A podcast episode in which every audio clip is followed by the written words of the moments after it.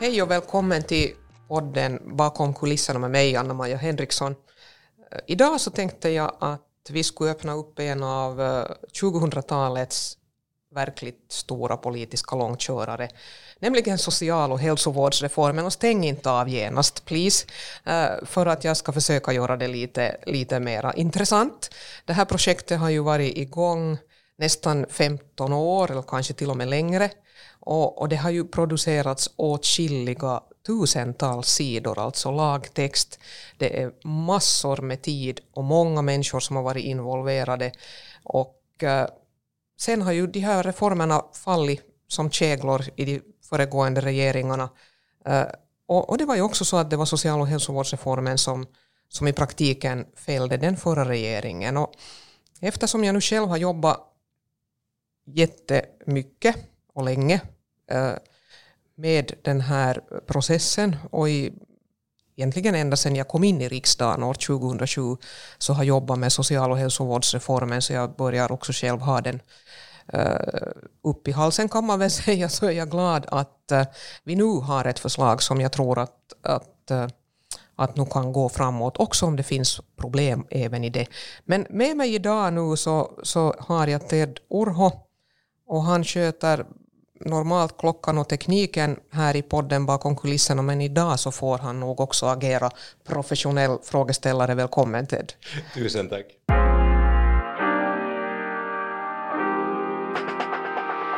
Jag börjar med att läsa på lite på SOTE-reformerna, social- och hälsovårdsreformen, så lite försiktig. Och, och, och det börjar ju alltså redan tjugohundrasex, då, så det här om man tittar på Wikipedia, men någonting som hette Paras-hanke. Det hade också ett svenskt namn, vad var det? Och den kallades i förkortad version till K S S R-reformen, och det är, om jag påminner mig rätt nu, så var det kommun- och servicestrukturreformen. Den hade ett betydligt catchigare namn på, på, på finska. Den, den alltså inleddes då av, av nuvarande finansminister, dåvarande statsminister Matti Vanhanens regering tjugohundrasex, och, och så höll det på att svälla, som du beskrev, ända upp till tjugohundraarton, och så fällde det Juha Sipiläs regering. Ehm, här kanske det kan vara bra att ta ett steg tillbaka och fråga sig att vad är egentligen poängen med den här social- och hälsovårdsreformen? Vad är det vi behöver reformera och varför? No, nu är det ju alltså på det sättet att Finland hör faktiskt till de länder i världen som, som har egentligen en, en mycket god hälsovård om man jämför med, med andra länder. Men det som har varit vårt problem eh, länge, så är det att den är ganska ojämlik. Eh, vi har områden i vårt land, kommuner i vårt land, städer i vårt land där servicen fungerar väl och människor får tid till hälsocentralen samma dag eh, eller åtminstone inom rimlig tid. Men vi har också städer och kommuner där det fungerar väldigt dåligt, köerna blir långa. Och, och, och vi har också en, kan man säga, en ökande börda på våra kommuner och kommunernas finansieringstryck.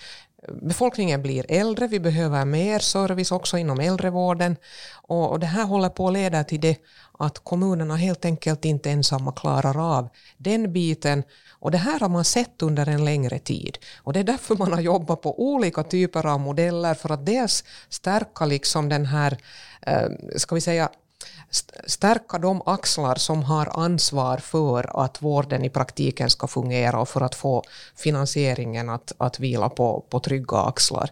Men för oss i S F P har det ju varit jätteviktigt det att vi ska minnas patienten, att vi gör ju inte en reform för strukturerna, utan, utan det måste också leda till det att den där servicen fungerar för gemene man, från det att man är, man är riktigt liten egentligen, alltså allt från mödrarådgivningen till barnrådgivningen, till hälsovården, till sjukvården, till specialsjukvården, till äldreomsorgen, eh, socialvården och så vidare.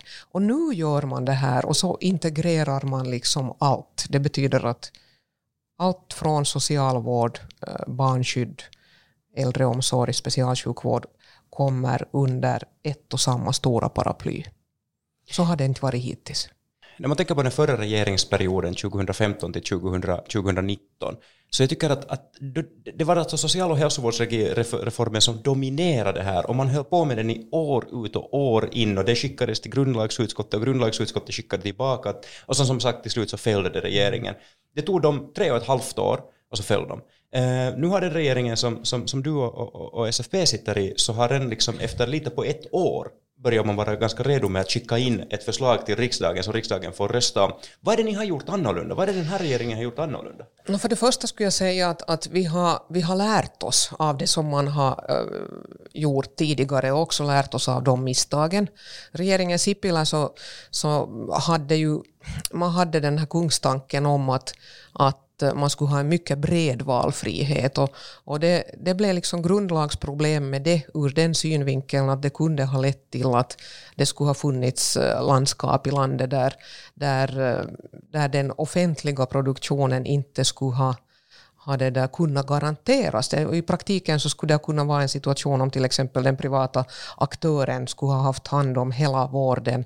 Om den skulle ha gått i konkurs, vad skulle ha hänt då? Och det var liksom den typen av frågeställningar som, som grundlagsutskottet då tog ställning till. Och, och, och man kan väl, om man förenklar det ganska kraftigt så kan man säga att det var på det som, som den reformen föll. Och det har vi ju lärt oss av nu. Så nu i den här modellen som, som regeringen nu går vidare med så har vi då som bas eh, tjugotvå eh, landskap sa vi tidigare, men nu har vi börjat tala om välfärdsområden varav då Helsingfors får vara ett sitt eget. Och det var ju också en stor skillnad till den föregående. För regeringen Sipilä ville ju ha hela Nyland inklusive Helsingfors i ett sånt här mammutlandskap. Och det var vi ju i S F P då väldigt tveksamma och mycket negativa till, för vi tänkte att det där kan aldrig landa väl. Men alltså nu så, så det där baserar sig vården i framtiden på att det offentliga har huvudansvaret, men de privata aktörerna, tredje sektorn, kommer att fortsättningsvis ha en väldigt viktig roll, och det har också varit för oss mycket viktigt. Jag tänkte vi ska strax titta på, på innehållet i, ja. i, i det här, men, men om vi tänker det nu före, före vi går till innehållet, hur har processen varit? Och då tänker jag dessutom att, att ni har bollat det här samtidigt som en, en, en coronapandemi. No, alltså processen har nog varit jättejobbig. Jag, jag, jag kan nog ärligt säga det, att jag har nog sällan, sällan det där varit med om, om, om något så här tungt. Alltså det, det, vi, vi har ju nog fått slita från morgon till kväll, och min ministerkollega Thomas Blomqvist han har, han har gjort ett otroligt arbete i den här eh, ministerarbetsgruppen som, som den här senaste månaden har jobbat, kan man säga, dag och natt med den här reformen. Och, och det... Det är ju så att en sån här stor reform, det är ju århundradets reform i Finland. Så den innehåller otroligt många områden som, som, och frågor som är för oss oerhört viktiga. Det handlar också om den språkliga servicen, det handlar om att se till att finansieringen är tillräcklig, det handlar om det demokratiska inflytande och allt det här, och det ska vi återkomma till. Men alltså ur den här processsynvinkeln så, så jag tror att folk kan inte förstå hur hur mycket vi har fått jobba och hur tufft det är. Då man är fem partier i en, en regering och, och man ska komma överens, så det är klart att, att vi har fem lite olika synvinklar på saker och ting. Och, och det var ju så att, att på Svenska Folkpartiets partidag här i Vanda nu i slutet av september så konstaterade jag i mitt linjetal att Svenska Folkpartiet inte kan godkänna den finansieringsmodell som som det här lagförslaget har vilat på när det gick på utlåtande runda. Och det är klart att det här blev sen också föremål för förhandlingar. Där fanns också många andra saker som var föremål för förhandlingar. Men den här finansieringsbiten var nog, tycker jag själv, den, den allra svåraste. Och, och det krävde nog mycket, och det krävde mycket kreativitet, och jag kan väl säga så här att, att eh, ibland blir man tvungen att spänna bågen. Hur ska, hur ska vi tolka det där? No, det, det är ju så att, att för mig och för Svenska Folkpartiet så är det ju viktigt att, att man, man det där jobbar i regeringen och i riksdagen för att nå resultat. Och man tycker att, att resultaten måste också vara sådana att de är acceptabla och att man kan, kan leva med dem och att man kan försvara dem.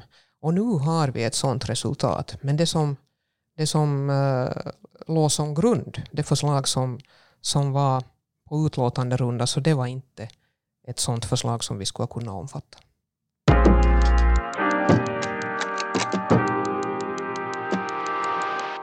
Då det handlar om just nyheterna kring social- och hälsovårdsreformen så har det pratats jättemycket om, och det har varit mycket kritik och det har varit de här negativa sakerna och, och, och allt sånt här, och det är sånt som folk brukar gotta sig i. Men om vi börjar med det positiva, vad är, Anna-Maja, vad är bra med den här social- och hälsovårdsreformen? Och jag, ser, jag är glad du ler. No, jag ler därför att, att jo, jag hittar också mycket gott här, och det är klart att inte ju någon, ingen reform är sån att alla skulle gå ut och hurra, inte det här förslaget heller. Det, om, om Svenska Folkpartiet skulle fått bestämma själva så inte skulle det sitta ut exakt så här. Det är helt klart. Men det som är bra är det att uh, den här finansieringsmodellen, det vill säga hur mycket pengar man ska få nu till de olika landskapen, så den är betydligt bättre.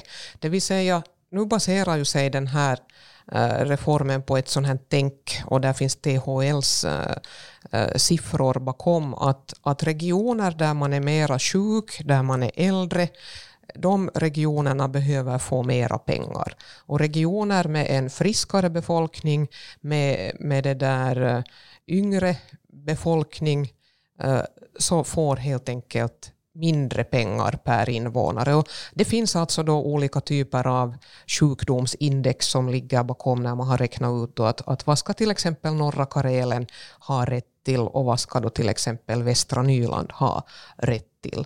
Och då landar man liksom på en sån här, man landar nu på en, på en situation där eh, om man skulle riktigt ha följt alla de här eh, parametrarna så skulle man kunna säga att okej, okay, det skulle visa att, att eh, norra Karelen som från tidigare har ungefär en utgift på, om jag minns rätt, fyra tusen femhundra euro eh, till social- och hälsovårdskostnaderna, så skulle ännu därutöver behöva få drygt fyrahundra euro till.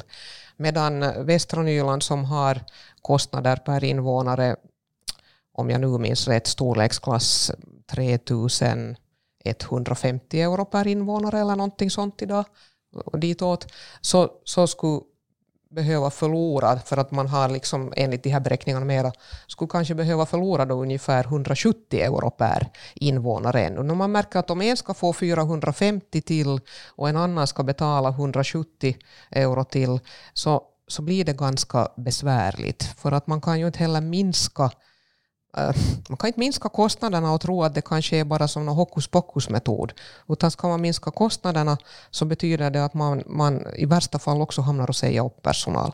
Men nu landar vi sen då på en modell där de landskap som så att säga är på den här mottagande sidan kan få maximalt tvåhundra euro per invånare till, och de landskap som är på den här givande sidan kan förlora maximalt hundra euro. I det som var på utlåtande så var det här hundrafemtio och hundrafemtio.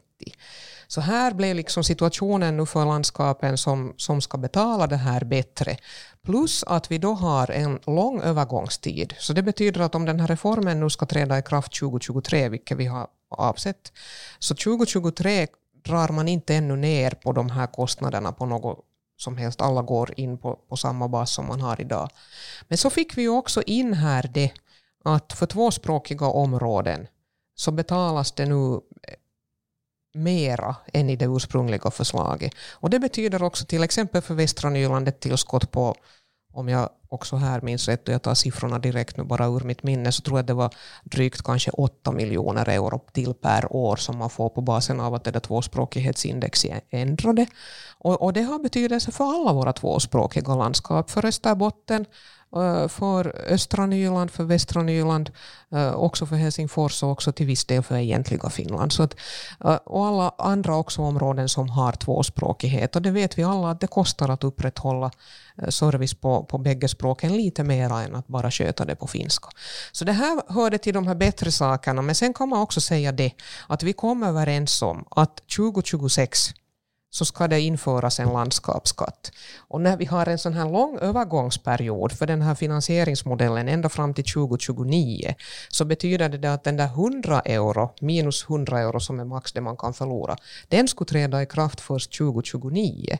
Däremellan ska vi ha en landskapsskatt tjugo tjugosex, och i samband med beredningen av den lagen så kommer vi också att kolla hur det ser ut med finansieringen här under resans gång, så att vi alla sammanhang kan trygga landskapens finansiering. Det här blev nog en jättelång eh, förklaring till vad, vad som nu var bra i det här, men det här är alltså avsevärt mycket bättre än det som var på utlåtanderundan och förbättrar också egentligen alla eh, landskapssituation som skulle ha varit annars i, en, i ett sånt läge att man eh, hade varit tvungen att, att börja fundera på att säga upp personal och, och det, det, det skulle kunna ske också med en snabbare tidtabell och det, det, så blir det nu tack och lov inte.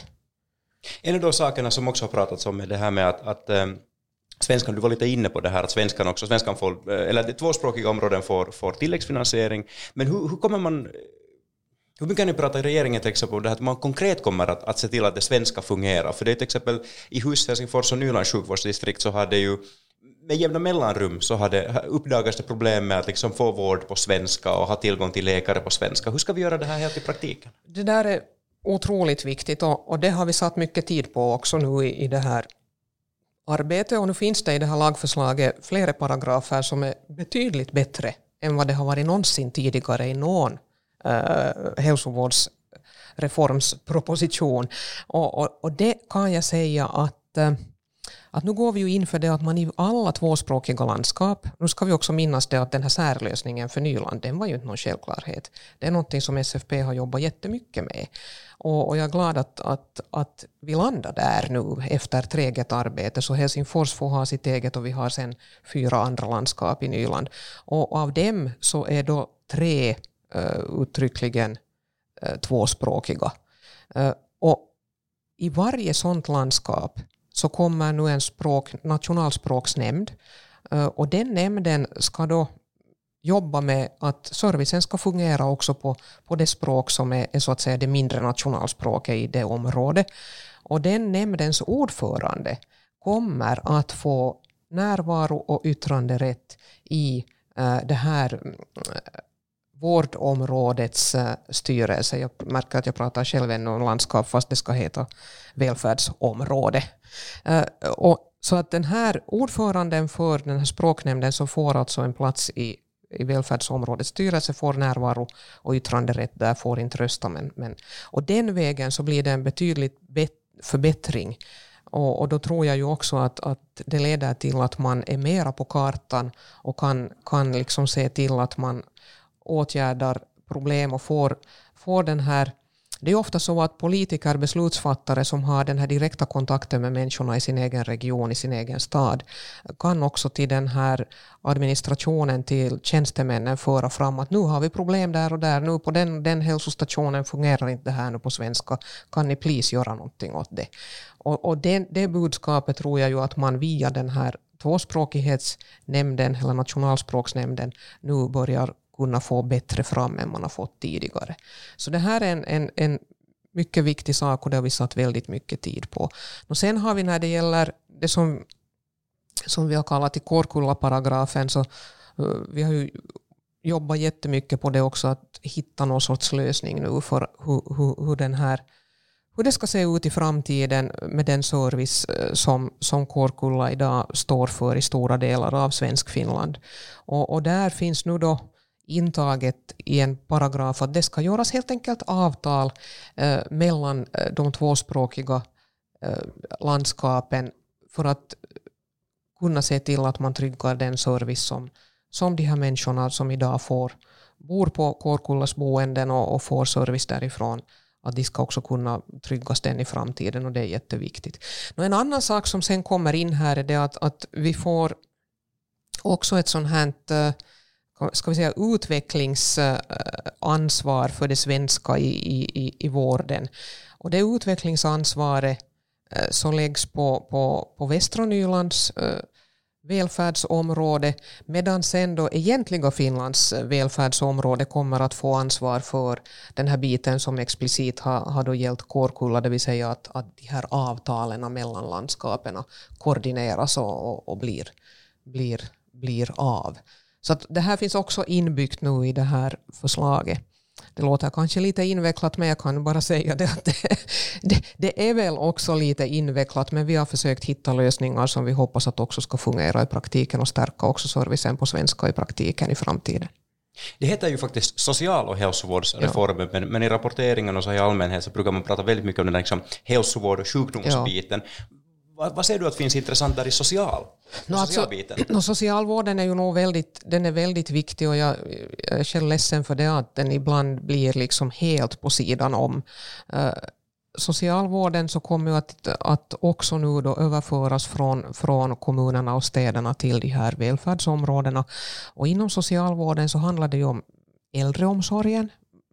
Det boende till exempel som många äldre bor på idag, man bor på olika typer av serviceboenden, hemhjälpen, hemtjänsten man får, eh, hela den sektorn flyttar nu också in i, i de här välfärdsområdena och, och, och ska skötas den vägen. Och förhoppningen är ju då här den att eh, att det här samarbetet mellan socialvården, eh, hälsovården och specialsjukvården ska börja fungera ännu bättre. Så att om du bor på ett serviceboende och du plötsligt blir sjuk och behöver, behöver till, till hälsostationen, eh, så, så ska man liksom enkelt ha koll på eh, var, var du är, var du bor och, och sen vilken hjälp du behöver när du kommer tillbaka till ditt boende eller tillbaka till ditt hem. Så att det här är den, den här stora kungstanken. Sen till socialomsorgen hör ju också allt som har med förebyggande arbete och göra, familjearbete, eh, rusmedelsvård, barnskydd. Det är jättestora och viktiga helheter. Och sen har vi också skolhälsovården nu som, som jag vet att, att många har varit kritiska till att varför ska den då in här? Eh, nå där finns nu klara skrivningar i i den där regeringens förslag att i praktiken så ska ju inte förändringar ske. Skolhälsovårdarna ska vara på skolan. Men administrationsmässigt så flyttar de till de här välfärdsområdena.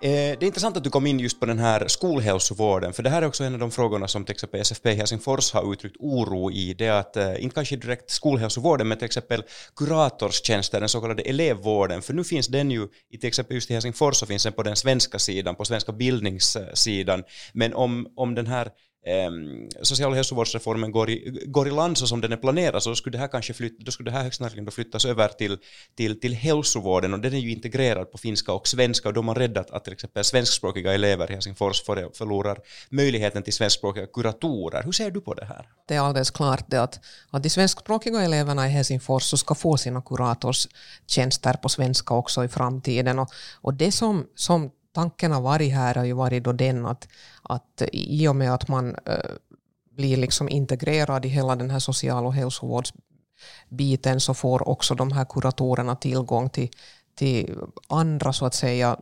nätverk och stödtjänster. Men kuratorerna i sig ska finnas på skolan, och nu ska det ju vara så att, att servicen på svenska ska vara hundra procent också i framtiden. Det har varje elev rätt till enligt både språklagen och grundlagen. Och då kan man ju också säga här att den här, den här nationalspråksnämnden så kan ju nog ta också det här under, sin speciella, eh, under sitt speciella beskydd genast från början, också i Helsingfors, och se till att man verkligen bevakar den här frågan, för här får det inte, det får inte börja slira, inte på något som helst sätt. Och, och det här kommer vi nog att vara, vara jättenoga med. Också nu när den här vidare beredningen eh, sker så, så ska vi se till att, att det här hålls, hålls på agendan också under riksdagsbehandlingen.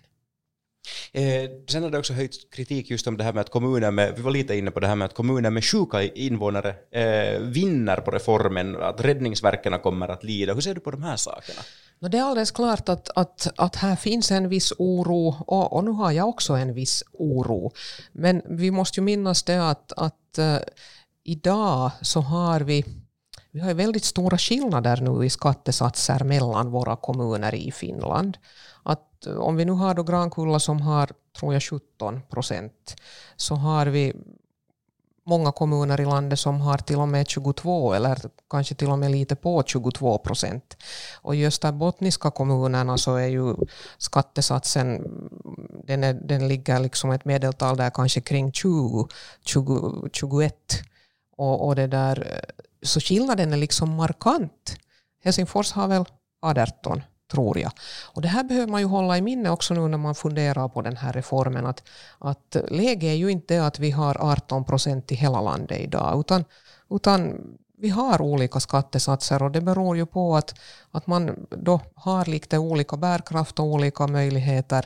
Och, och det finns många kommuner där man då har ansett att för att ha en lite bättre vård, ha kanske eh, lite mera timresurs i skolan, så har man valt att ha en högre skattesats. Medan större städer och kommuner har möjlighet till betydligt större synergieffekter, men samtidigt, och det måste man minnas, så finns det ju också en annan typ av problematik i större städer.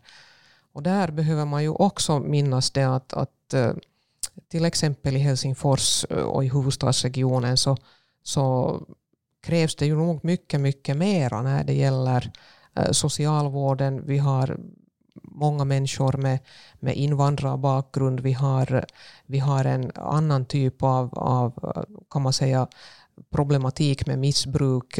Vi har, vi har liksom många sådana saker som, som handlar om att, att se till att människor inte ska marginaliseras, som aktualiseras i, i de stora städerna på ett helt annat sätt än i mindre städer.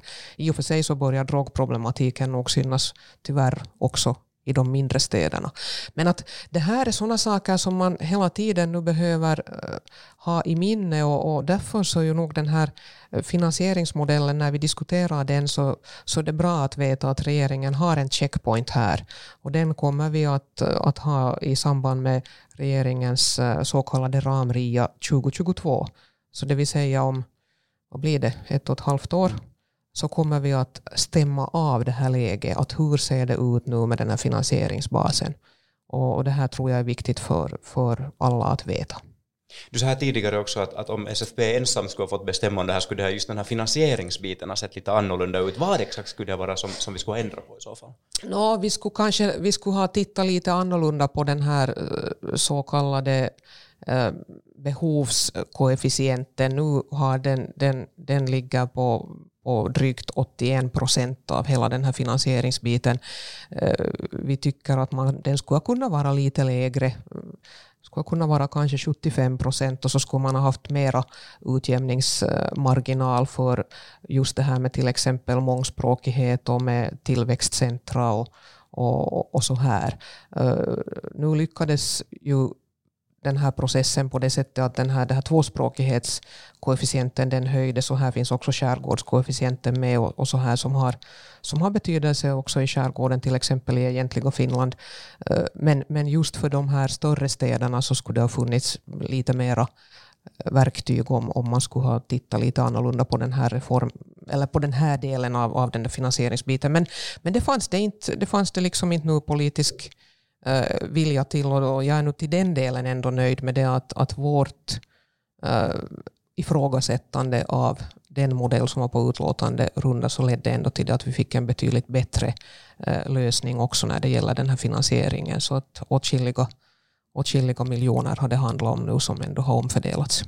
Jag tänkte avsluta med en klassisk fråga. Inte hur känns det nu, för det här är inte nu mål, men vad händer nu? Vad, vad är nästa steg? No, nu är nästa steg det att Att nu så har den här, hela det här stora paketet på över tusen sidor så går nu till, till det som kallas rådet för bedömning av lagstiftningen, på finska arviointineuvosto, och, och de får nu tid på sig ungefär fyra veckor tror jag, och så kommer de då att komma med sitt utlåtande, och det kan ju hända att där kommer någonting som gör att vi ännu behöver justera något, men jag är ganska övertygad om det att de här stora linjerna kommer nog att hålla.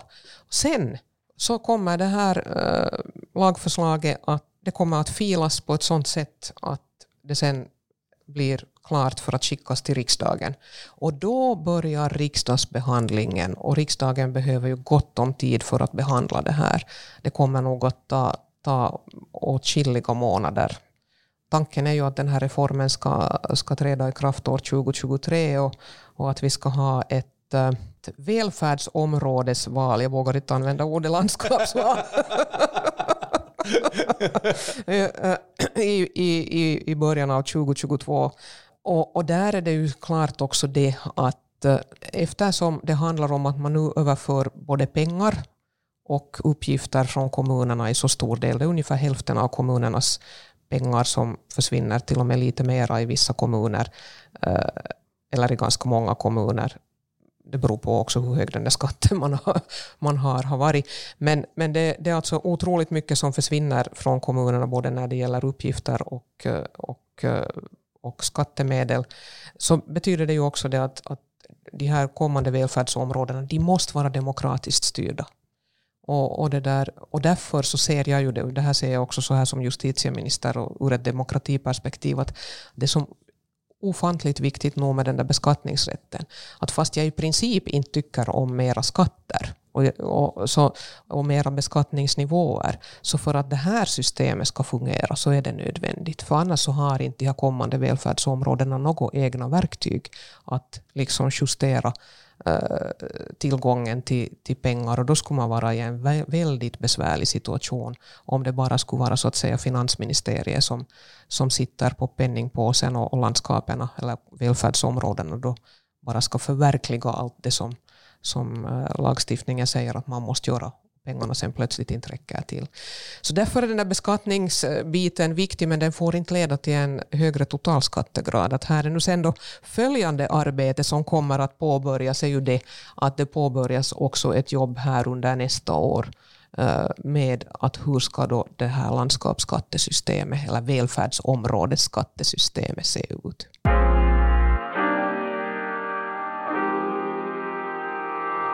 Och där tror jag ju att det blir bra att avrunda för idag. Om du har en fråga eller kommentar så, så går det bra att skicka in den via e-postadressen podden at s f p punkt f i eller via S F P:s Instagram. Mitt namn är Anna-Maja Henriksson och du har lyssnat till podcasten Bakom kulisserna.